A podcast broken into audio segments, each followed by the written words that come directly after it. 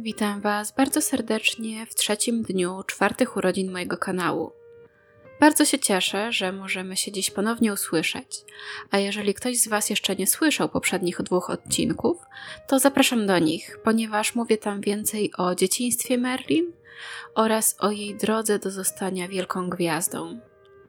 A teraz, już nie przedłużając, porozmawiajmy o kolejnym małżeństwie Monroe.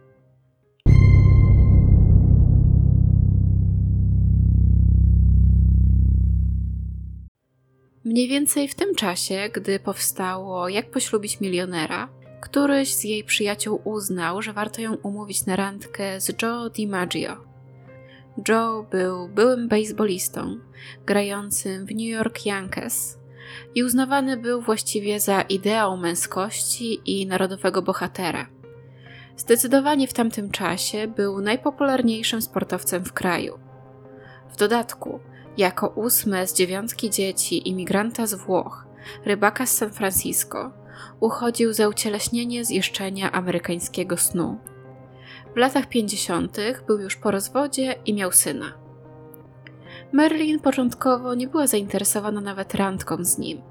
Wyobrażała sobie sportowców jako dość ograniczonych mięśniaków, a ona, mimo braku formalnego wykształcenia, interesowała się przecież psychologią, sztuką, literaturą i sporo czytała. Ostatecznie jednak do spotkania doszło i Joemu udało się ją zauroczyć. Okazał się być szarmancki i mimo swojego niekwestionowanego statusu gwiazdy, był dość skromny i nieśmiały. Zdecydowanie od początku był również zauroczony Merlin. Podobno zobaczył kiedyś jej zdjęcie w gazecie i od tamtego czasu próbował się z nią umówić poprzez swoich znajomych.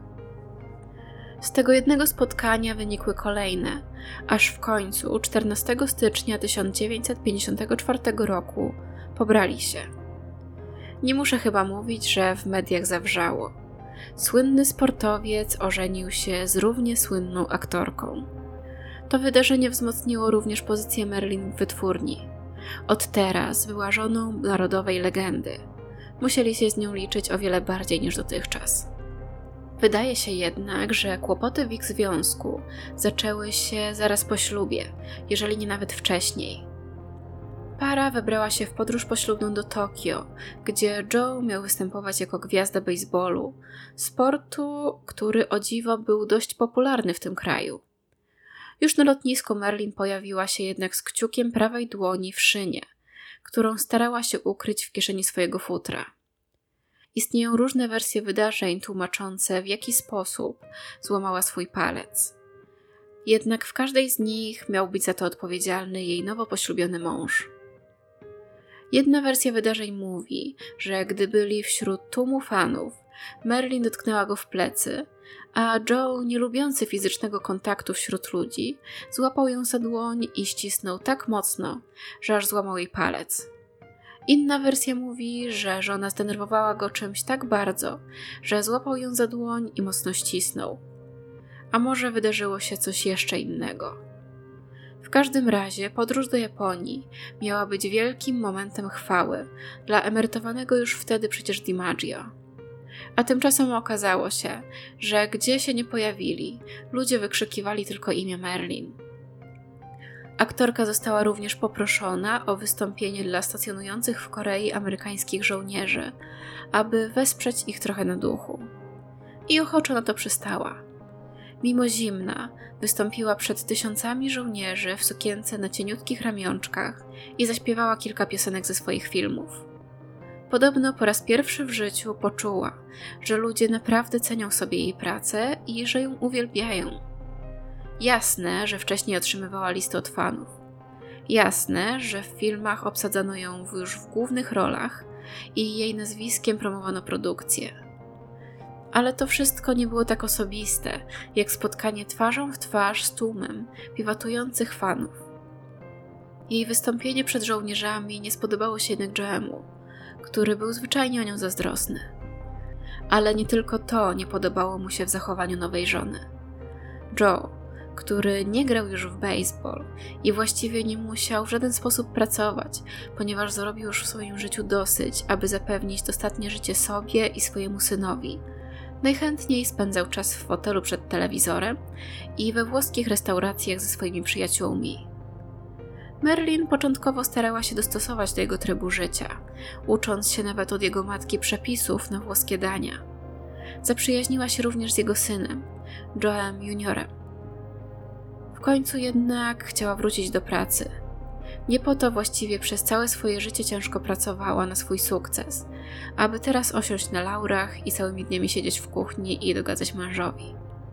Joe z kolei spodziewał się, że po ślubie Merlin zakończy swoją karierę i skupi się na prowadzeniu domu i wychowywaniu przyszłych dzieci.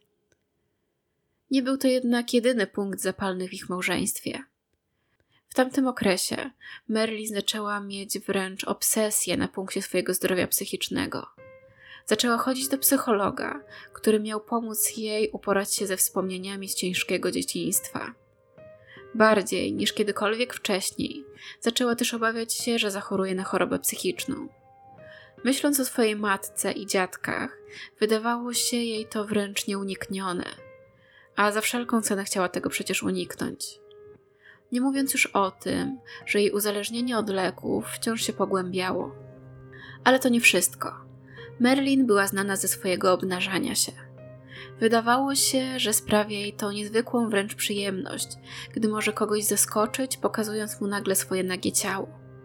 Słynne są już historie o tym, jak przechadzała się po ulicach, mając na sobie jedynie futro, spod którego co jakiś czas ujrzeć można było, że nie ma pod nim absolutnie żadnego ubrania. Lub gdy przemierzając ubrania w sklepie, paradowała przed ekspedientkami, nie mając na sobie nawet bielizny.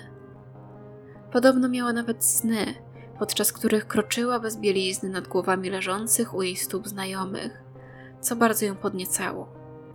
Ta skłonność do obnażania się oczywiście nie podobała się Joemu. Zresztą pewnie mało któremu mężowi by to nie przeszkadzało. Był jeszcze jeden punkt, w którym zdecydowanie nie byli do siebie zbyt dopasowani. Chodzi mianowicie o to, że Merlin bardzo dążyła do pogłębienia swojej wiedzy. Jak już mówiłam, bardzo dużo czytała i gdy tylko ktoś podczas rozmowy zaskoczył ją jakimś tematem, o którym nie miała pojęcia, natychmiast starała się uzupełnić swoje braki w edukacji. Joe z kolei zdecydowanie nie miał sobie takiego pędu do zdobywania wiedzy. Gdy Merlin podarowała mu zegarek z wygrawerowanym cytatem z Małego Księcia, dobrze widzi się jedynie sercem, zapytał jej, co to do cholery znaczy. Tak czy inaczej, Merlin zamierzała wrócić do pracy i mimo, że chciała być żoną DiMaggio, nie zamierzała poświęcić dla tego całego swojego życia. Na początku 1954 roku została zawieszona przez wytwórnię, ponieważ odmówiła zagrania głównej roli w musicalu Różowe Pończochy, gdzie partnerować jej miał Frank Sinatra. Twierdziła, że ta rola nie spełnia jej ambicji, a po jej zagraniu natychmiast pojawiłyby się niebieskie pończochy, pomarańczowe i żółte. W ten sposób nigdy nie otrzymałaby bardziej wymagających ról. Przed różowymi pończochami zagrała w musicalu Nie ma jak show, który był jednym wielkim niewypałem. Chociaż po latach wiele osób, które w tamtym czasie widziały ten film, z rozrzewnieniem wspomina zaśpiewaną przez Merlin falę upałów. Kilka miesięcy później premierę miała Rzeka bez powrotu, która również zebrała bardzo chłodne recenzje. Ponownie podczas pracy nad filmem ekipa do czynienia miała z trudnym charakterem Monroe. Reżyser próbował ją jakoś okiełznać i tak zaszedł jej tym za skórę, że pewnego dnia przeszła na plan z zabandażowaną kostką, którą podobno skręciła podczas wchodzenia na tratwę w czasie kręcenia zdjęć. Kulała, i konieczne było dostosowanie całej pracy do jej niedyspozycji. Do dzisiaj biografowie spierają się, czy coś naprawdę jej się wtedy stało, czy miała być to tylko zemsta na reżyserze. Odmówienie wystąpienia w filmie było naprawdę śmiałym posunięciem, ponieważ w tamtym czasie aktorzy nie mieli żadnego wpływu na filmy, w których odgórnie postanowiono ich obsadzić. Byli związani kontraktami, które tak naprawdę były dla nich trochę wyrokami. Po tym, jak została zawieszona, wyszła jednak za Joe'ego, co zmieniło wszystko. W marcu zaproponowano jej główną rolę w ekranizacji Słomianego Wdowca, który dotychczas wystawiany był jedynie na Broadwayu. Merlin przyjęła rolę, która w przyszłości miała przynieść jej jeszcze większą sławę i uczynić ją wręcz legendą Hollywood. Jednocześnie rola w tym filmie miała również ostatecznie przyczynić się do zakończenia jej małżeństwa. Pewnie każdy z nas kojarzy zdjęcie Merlin w białej sukience, którą rozwiewa podmuch wiatru z kanału wentylacyjnego metra. Zdjęcie Monroe w tej pozie wykonano właśnie przy okazji kręcenia zdjęć do słomionego wdowca. Scenę tę kręcono na jednej z nowojorskich ulic w nocy, ale na planie i tak zebrało się kilka tysięcy gapiów. Merlin założyła tego dnia dwie pary majtek, ale podobno i tak zobaczyć można było zarys jej włosów łonowych, co musiało być naprawdę szokujące. Pech chciał, że tego dnia na planie zdjęciowym wyjątkowo pojawił się również Joe. Był wściekły, stojąc pośród tysięcy rozhisteryzowanych mężczyzn, którzy wpatrywali się w krocze jego żony, czyniąc przy tym niewybredne komentarze. Do tego wszystkiego scenę nagrywano raz po raz, ponieważ niezbędnych było naprawdę wiele dubli. Po zakończeniu zdjęć wrócił z żoną do hotelu, gdzie podobno okropnie ją pobił. Moment ten uznaje się za koniec ich małżeństwa. Z punktu widzenia wytwórni, nagrywanie tak szokującej sceny na ulicy, gdzie każdy mógł przyjść ją obejrzeć, było po prostu bardzo dobrym posunięciem marketingowym. Ironią jest jednak, że ostatecznie scenę, którą widzimy w filmie, nakręcono w studiu filmowym, ponieważ materiał nakręcony wśród krzyczących gapiów nie nadawał się do ostatecznej wersji filmu. Scena jest również znacznie obcięta i w filmie nie widać właściwie nic, a już na pewno nie bielizny Merlin. Zdjęcia wykonane wtedy na ulicy są znacznie odważniejsze niż ostateczna wersja filmowa. Na początku września 1954 roku adwokaci Merlin ogłosili, że aktorka wniosła o rozwód z DiMaggio. Jako powód podała konflikt karier. Jednak już podczas rozprawy rozwodowej mówiła wprost o jego fizycznym i psychicznym znęcaniu się nad nią. Wiele razy musiała ukrywać siniaki, które jej zrobił, pod grubą warstwą makijażu. Podobno, gdy był na nią o coś zły, potrafił całymi dniami nie powiedzieć do niej ani słowa. Podczas konferencji prasowej po ogłoszeniu rozwodu płakała i nie potrafiła ustać samodzielnie. Po rozwodzie jednak wciąż utrzymywała kontakt z Joe. Do tego stopnia, że pojawili się nawet razem na premierze Słomianego Wdowca, co oczywiście ponownie odbiło się bardzo głośnym echem w mediach. Co ciekawe, to jedno z bardzo niewielu publicznych wystąpień, na których pojawili się razem. Joe nie lubił tego rodzaju wydarzeń, więc podczas trwania ich małżeństwa Marilyn zazwyczaj pojawiała się na nich sama lub z którymś z przyjaciół. Rozwód nie oznaczał również bynajmniej, że Joe stał się mniej zazdrosny swoją byłą żonę. Zatrudnił nawet prywatnego detektywa, aby ją śledził.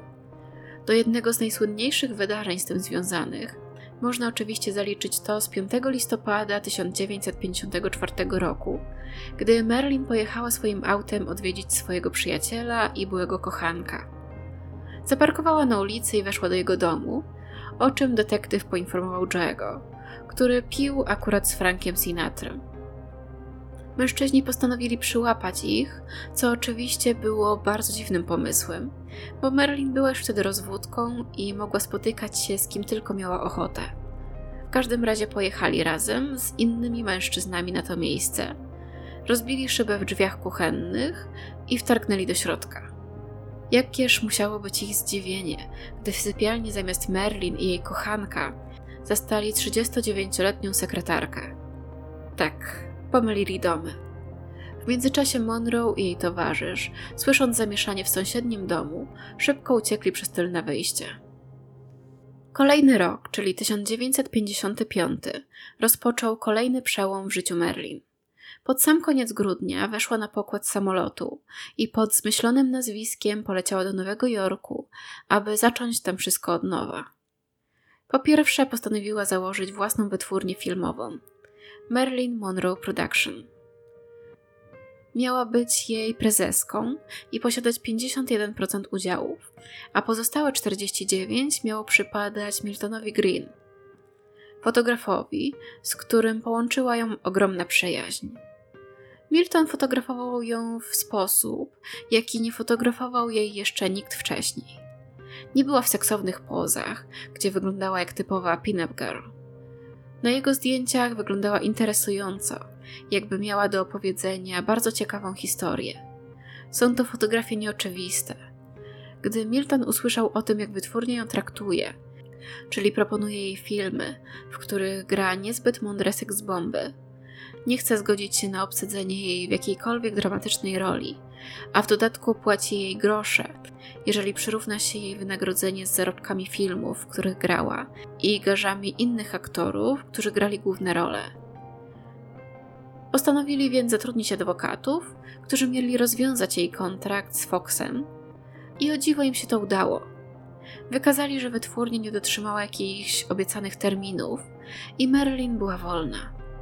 Mogła grać wymarzone dramatyczne role i sama zarządzać swoją karierą. Po przeprowadzce do Nowego Jorku zrezygnowała w końcu ze współpracy z Nataszą Leites i postanowiła uczyć się aktorstwa w szkole Poli i Lee Strasbergów. Było to kolejne posunięcie Merlin, które odbiło się bardzo szerokim echem w mediach. Wieść o tym, że jedna z najbardziej znanych hollywoodzkich aktorek przeprowadziła się na drugi koniec Stanów, aby uczyć się aktorstwa, była prawdziwą sensacją. To tak, jakby Joe DiMaggio wrócił do szkoły, żeby uczyć się baseballu. Coś po prostu niebywałego. Warto jednak powiedzieć kilka słów o szkole, w której postanowiła się uczyć. Wybrała szkołę założoną przez Lee Strasberga, który pochodził z biednej żydowskiej rodziny z Polski, która wyemigrowała do Stanów, gdy był jeszcze dzieckiem. Już od początków swojej dorosłości związany był z teatrem. Uczył aktorstwa według metody Stanisławskiego, która polegała na tak zwanym całkowitym zanurzeniu. Aktor musiał szukać motywacji granej przez siebie postaci w każdej scenie i należało szukać natchnienia we własnych wspomnieniach i przeżyciach. Zalecano również poddanie się psychoanalizie, która miała pomóc w odblokowaniu uczuć z przeszłości. Tak więc wiosną 1955 roku Merlin mnóstwo czasu spędzała poddając się właśnie psychoanalizie, co jeszcze bardziej pogłębiło jej obsesję na punkcie dzieciństwa. Pamiętajmy, że to były lata 50. i domyślam się, że wizyty u psychologa czy też psychiatry wyglądają dzisiaj inaczej niż wtedy.